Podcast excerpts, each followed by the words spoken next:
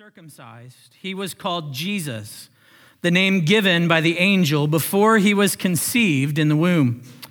And when the time came for their purification according to the law of Moses, they brought him up to Jerusalem to present him to the Lord. As it is written in the law of the Lord, every male who first opens the womb shall be called holy to the Lord.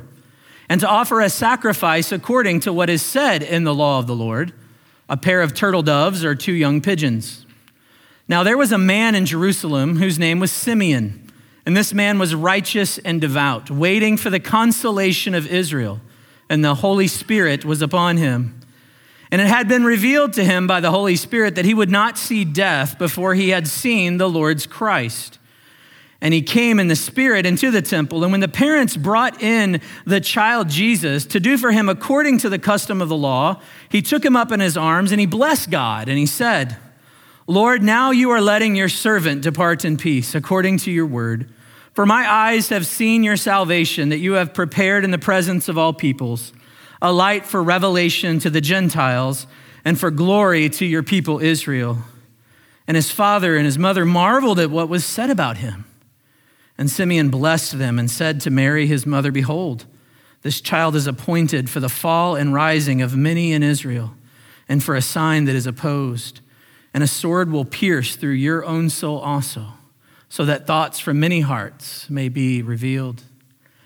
And there was a prophetess, Anna, the daughter of Phanuel of the tribe of Asher. She was advanced in years, having lived with her husband seven years from when she was a virgin and then as a widow until she was 84. She did not depart from the temple, worshiping with fasting and prayer night and day.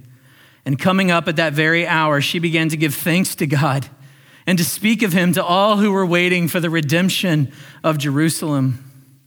And when they had performed everything according to the law of the Lord, they returned into Galilee to their own town of Nazareth.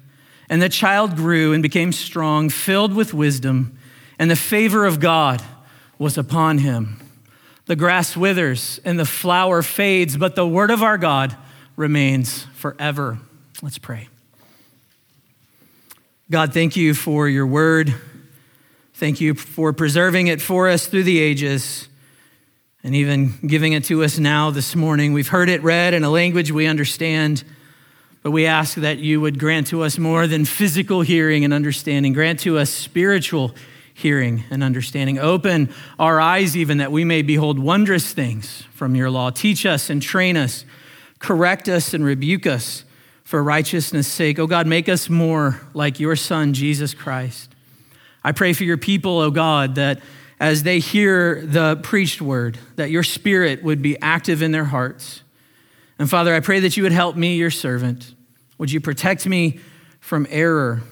May the words of my mouth and the meditation of my heart be pleasing and acceptable unto you, O God.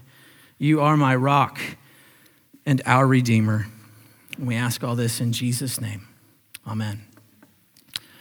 Uh, many years ago, in the Republic of Zaire, which is now part of the DRC, the Democratic Republic of Congo, but back in Zaire, some Christians gathered to celebrate an important anniversary. It's the anniversary of the first missionaries to bring the gospel to that land many decades before. And as is typical of these types of celebrations, particularly in these countries, it lasted all day. It started early in the morning and it just went all day with various speakers, lots of music, lots of worship, and so on. Well, toward nightfall, when they were thinking about wrapping up, a very old man approached the leaders and asked them if he could speak. They obliged. He took the microphone and he said this I must tell you something. I am the last living witness to this, and I will die soon. It must not go with me to my grave. He continued When the first white missionaries arrived here, we did not believe their message. So we decided to test them.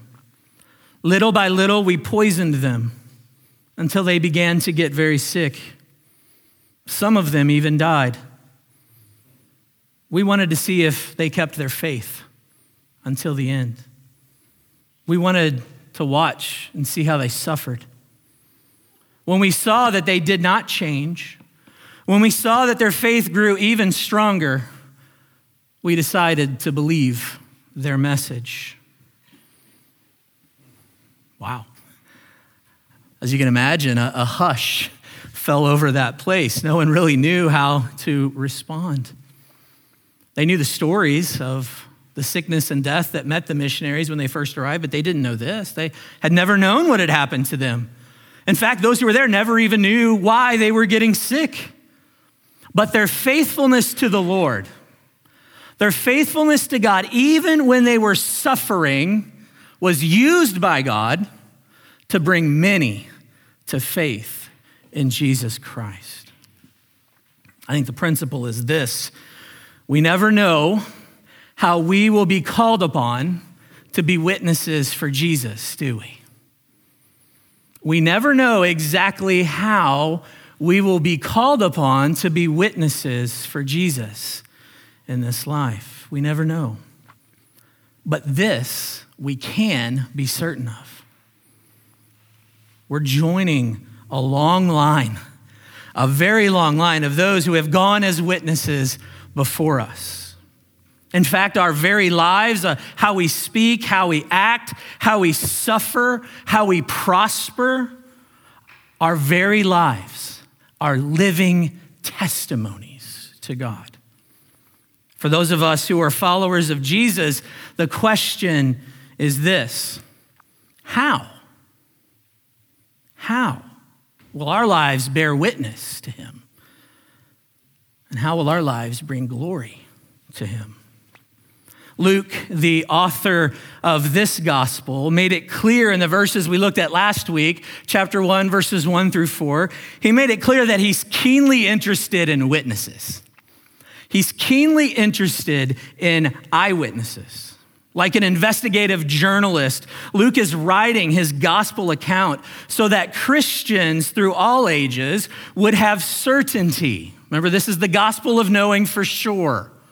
He wants them to have certainty, biblical certainty, historical certainty about all the things that they had been taught about Jesus Christ. And as we come to this passage this morning, we see a wonderful example of how Luke brings forth details, details unique from the other gospel accounts, details that magnify the life and the ministry of Jesus, and details that serve to challenge us to consider our own witness for him. So, to guide our study of this passage today, we're going to consider the three unique witnesses presented here. And so, no surprise, these three witnesses will form our outline for the day. If you're taking notes, here's the first one Jesus and Mary's witness. So, the first is Jesus and Mary's witness verses 21 through 24 give us some very important details regarding two events in the life of the baby Jesus. To help us see just how important these details are, let's just look at the text. I want to point you to some key repeated words throughout the passage I read for you. Look at verse 22. According to the law of Moses. Look at verse 23 as it is written in the law of the Lord. Look at verse 24. What is said in the law of the Lord? Look at verse 27. According to the custom of the law. Verse 39. According to the law of the Lord. Remember, we should pay attention when such things are repeated over and over again. Five times in this brief passage, five times. Luke highlights that the things Joseph and Mary are doing are, quote, according to the law.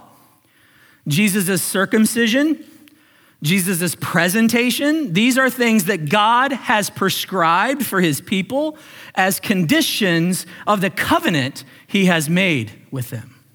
Joseph and Mary then are shown here by Luke, they're shown propped up to be faithful worshipers of Yahweh.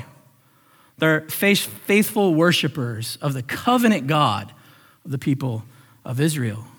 So, there in verse 21, we saw that Jesus is circumcised on the eighth day according to the law.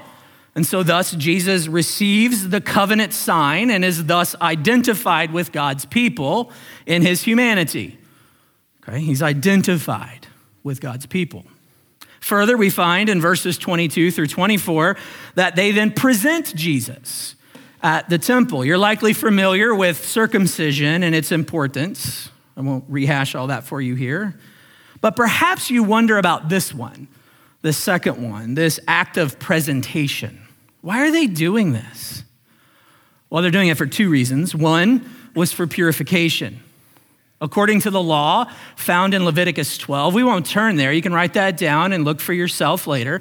The law, according to the law in Leviticus 12, a woman who gave birth to a son was deemed ceremonially unclean for 40 days after his birth. When her time was up, when her 40 days were up, she was required to bring the priest a lamb for a burnt offering and a pigeon for a sin offering. I want you to notice in this case, Joseph and Mary didn't bring a lamb. I mean, in one way they did, right? But not to be sacrificed yet. But this is important. They couldn't afford one. There was a provision in the law. This provision said that they could bring two pigeons if that's all they could afford.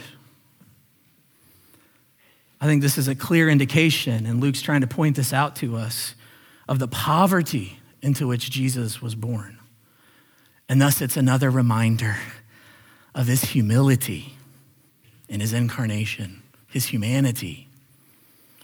Well, the other reason that Jesus is presented at the temple is found in these words at the very end of verse 22 to present him to the Lord. This too was part of God's law, going all the way back to Exodus. Some of you may remember this from our journey through Exodus. In chapter 13, verse 2, God said to Moses, Consecrate to me all the firstborn. Whatever is the first to open the womb among the people of Israel, both man and of beast, is mine. Firstborn. The principle of the firstborn belongs to the Lord. So you see, when parents presented their children to God in this manner, they were setting them apart for his service. Joseph and Mary were, we might say, consecrating, setting apart the baby Jesus to the Lord. Fully God, fully man, being presented to the Lord.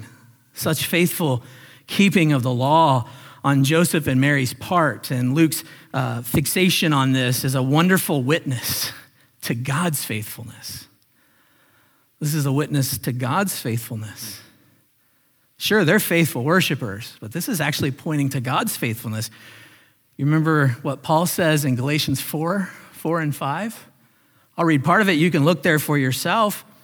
It tells us that Jesus was born of woman, born under the law, to redeem those who were under the law. Jesus was born under the law. Though he's fully divine, he's also fully human. And think about this for a minute. He's a fully infant human at this point. He's an infant. He really is an infant. He really was a baby. He really is a baby here. Sent to do what no one else could do, to fulfill the law perfectly, on behalf of his people. Jesus, in these moments, is carried along by his heavenly Father's faithfulness while also being subjected to the obedience of human parents. Think about that for a moment. I mean, yes, they were given special revelation of who he was before he was born. But by doing these two acts, having Jesus circumcised and consecrated according to the law, Joseph and Mary are testifying. They are being witnesses to the covenant faithfulness of God to his people. It's a beautiful picture, often overlooked in our Advent narratives. I don't always get this specific in application, but I want to speak to parents and maybe grandparents of young ones here. We've been called to raise our children, their gift. Now, we haven't been called to raise the Son of God. Our kids might think they are, that they're perfect and sinless. But we've been called to raise our children. We're called to do what countless numbers of parents before us have been called to do, even Joseph and Mary. We're also called to do for our children, quote, according to the law of the Lord. So, when we present our children for baptism, when we raise them in the faith, that is, we raise them in the fear and admonition of the Lord, when we love them and when we teach them to live for Christ in this world, we're bearing witness to the covenant faithfulness of God. We're bearing witness to God's promise to be God to us and to our children and to our children's children and to a thousand generations, as many as he calls unto himself. So, parents, I encourage you not to lose sight of the powerful witness for God that you are, not only to your children, but to a world that is watching. You are a peculiar people. Be peculiar. Raise your children in the fear and admonition of the Lord. The second witness and our passage this morning is a man named Simeon. And this is our second of three points, if you're following along in the outline Simeon's witness. And Joseph and Mary's witness. Now we come to Simeon's witness. When Jesus is there presented at the temple, this godly saint is waiting. This godly saint is waiting to receive him. And in verses 25 and 26, Luke says that Simeon was, quote, waiting for the consolation of Israel, and the Holy Spirit was upon him. And it was revealed to him by the Holy Spirit that he would not see death before he had seen the Lord's Christ or had seen the Messiah. What a promise, right? Can you imagine? Every day, there's children coming into this place, right? Every day. He's like, Is that the one? Is it this one? Is it that one? Man, I wish I could go back and watch him. I mean, twice, twice, Luke says that he's full of the Spirit, right? Excuse me, three times actually. Uh, he has special, special revelation from God. Can you just picture him, the joy on his face? This is the one.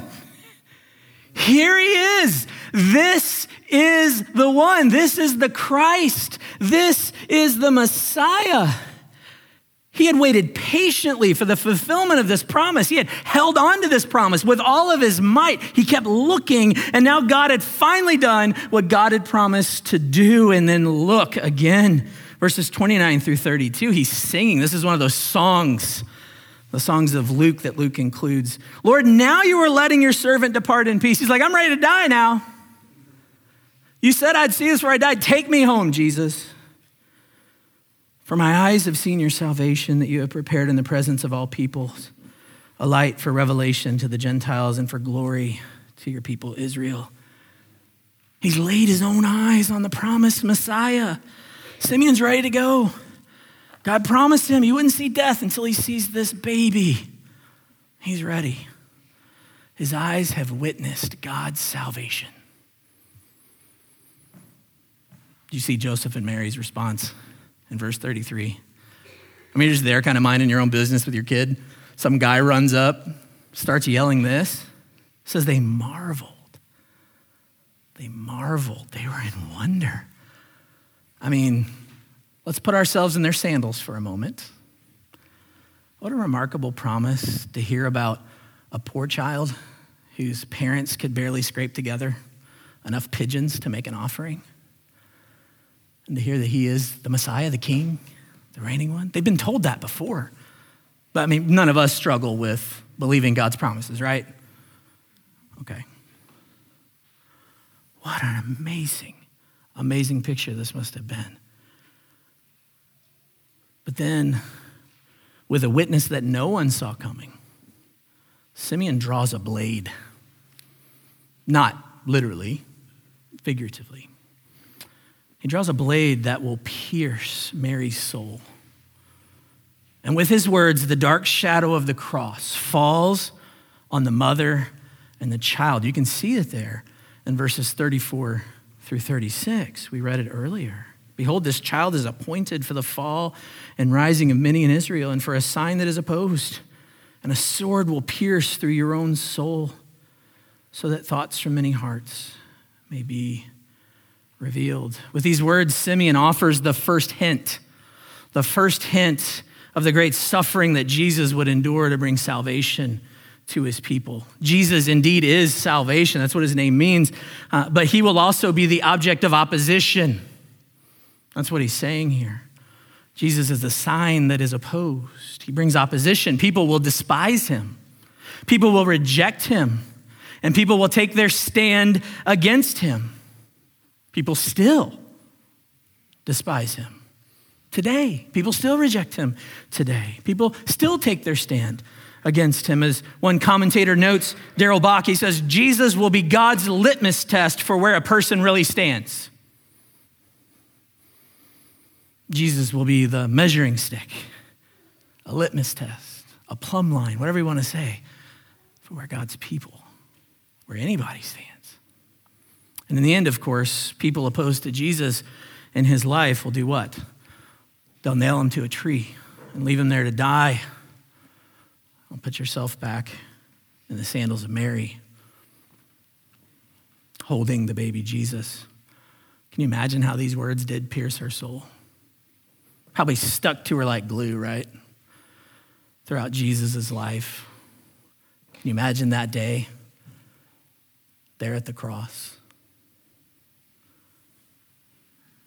Well, even so, Simeon's prophecy shows that from the beginning, God had a mission for Jesus from the very beginning. He had a mission for him that required him to suffer and to die for sinners. Indeed, he would be the light of the world, but he would also be the world's suffering servant savior. And though Simeon wouldn't fully understand all the implications of his prophecy, this is nevertheless, even he's uttered all these words, this that he's beholding, this child, the baby Jesus, is nevertheless this consolation for him. It's a consolation that he longed to see, and he's finally able to bear witness of it. And so, you know what, friends? It remains the consolation that each one of us who believe in Jesus long to see as well. For us, though, it's not the first coming of Jesus. Obviously, that was a long time ago. Now it's the second coming of Jesus. That's our consolation. With eager anticipation, we hold on to God's promise that He will one day send Jesus to this earth again to consummate all things. And, and rather than us scooping the baby Jesus up in our arms, He will scoop us up in His. And then, with the true eyes of faith, we're going to behold Him in all His glory. And then we will truly know His everlasting love and peace. And though we may suffer for His sake today, Though we might even face death for our faithfulness to Him, we do, do so with eyes of faith, eyes fixed on Him where He is in heaven.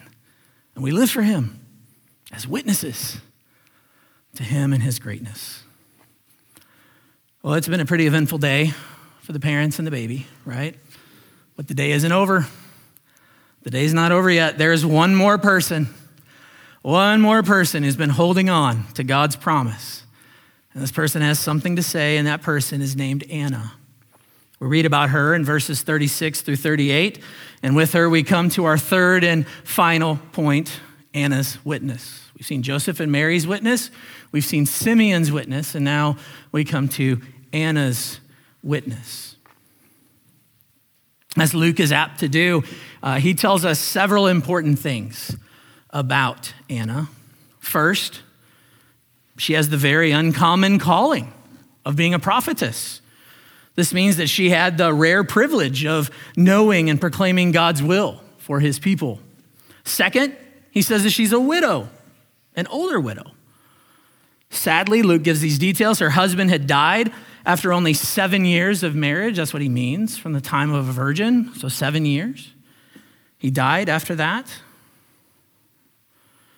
Girls, as we've talked about when we talked about Mary, girls married at a very young age during this time, sometimes as young as 13.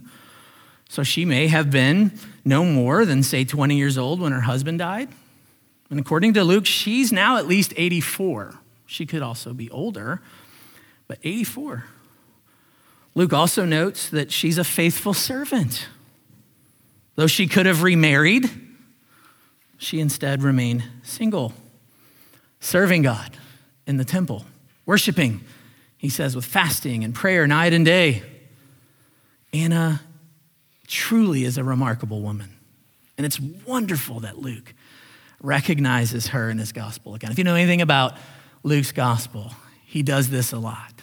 He shines the light on those who were considered not so important in that day to show that God's grace is for Jew and Gentile, but it's also for all. It's for all. And I love how Luke does that. And we'll come upon that theme over and over again as we go through his gospel. But there's one other important thing about Anna I want to mention. Luke notes that she is the daughter of Phanuel. It's appropriate that she's his daughter because Phanuel literally means face of God. And Anna has clearly been seeking God's face and her devotion to him all these years. So then, is it any wonder that Anna was the woman who knew that Jesus was the Christ? According to verse 38, she saw Simeon hold him in his arms. She saw his face. And what did she do? Coming up at that very hour. It's like she's just going about her business, right? She's just doing her thing, worshiping, tending to the needs of the temple. And she sees Simeon raise this child, probably hears what he says. And what does she do? She starts a worship service, right?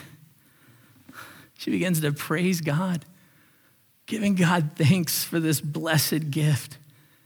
See, Anna, through God's grace, God's leading, God's special revelation, recognized the Savior's face, the one whom God had sent to rescue his people. As soon as she saw him, she did what everyone who comes to Jesus should do. Look again at verse 38. she began to give thanks to God and to speak of him to all who were waiting for the redemption of Jerusalem.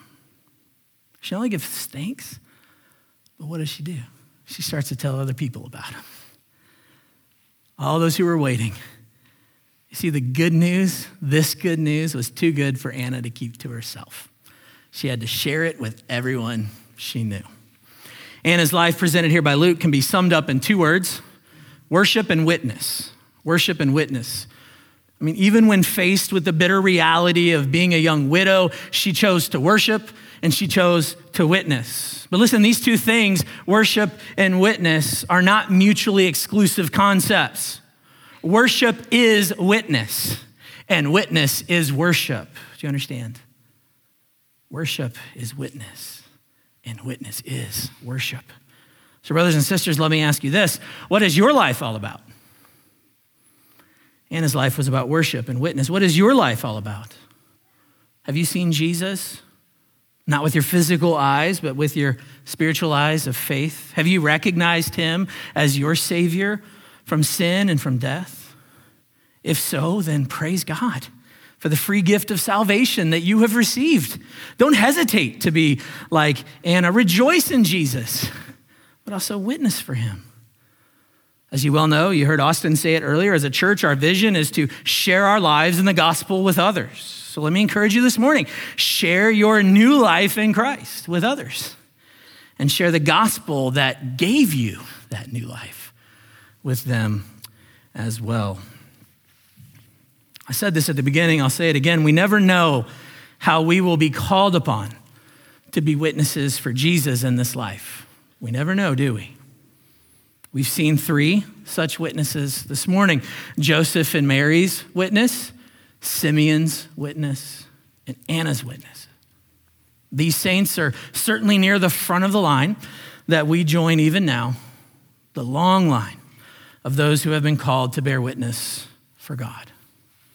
I want you to think back to that moment that I began with in Zaire, now DRC those Christians gathering to celebrate the gospel work that had happened there over the decades. they were certainly shaken, certainly shaken by what that old man stepped forward to tell them, right? And listen, we would never commend the actions that he and the others took. We can certainly commend the witness that those early missionaries gave for Jesus Christ. We can commend that. The life that they lived, even in their suffering, demonstrated to the natives to whom they came to minister that Jesus indeed is better. Jesus indeed is better, so much better than anything else. Consider those lyrics again that Evie sang earlier.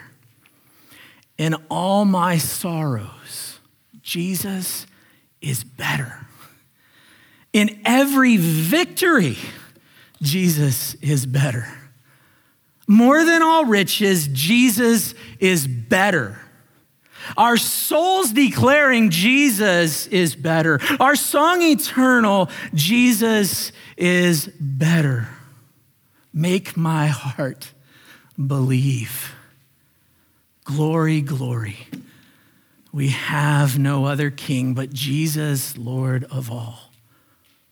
We raise the anthem. Our loudest praises ring. We crown him Lord of all. Jesus is better.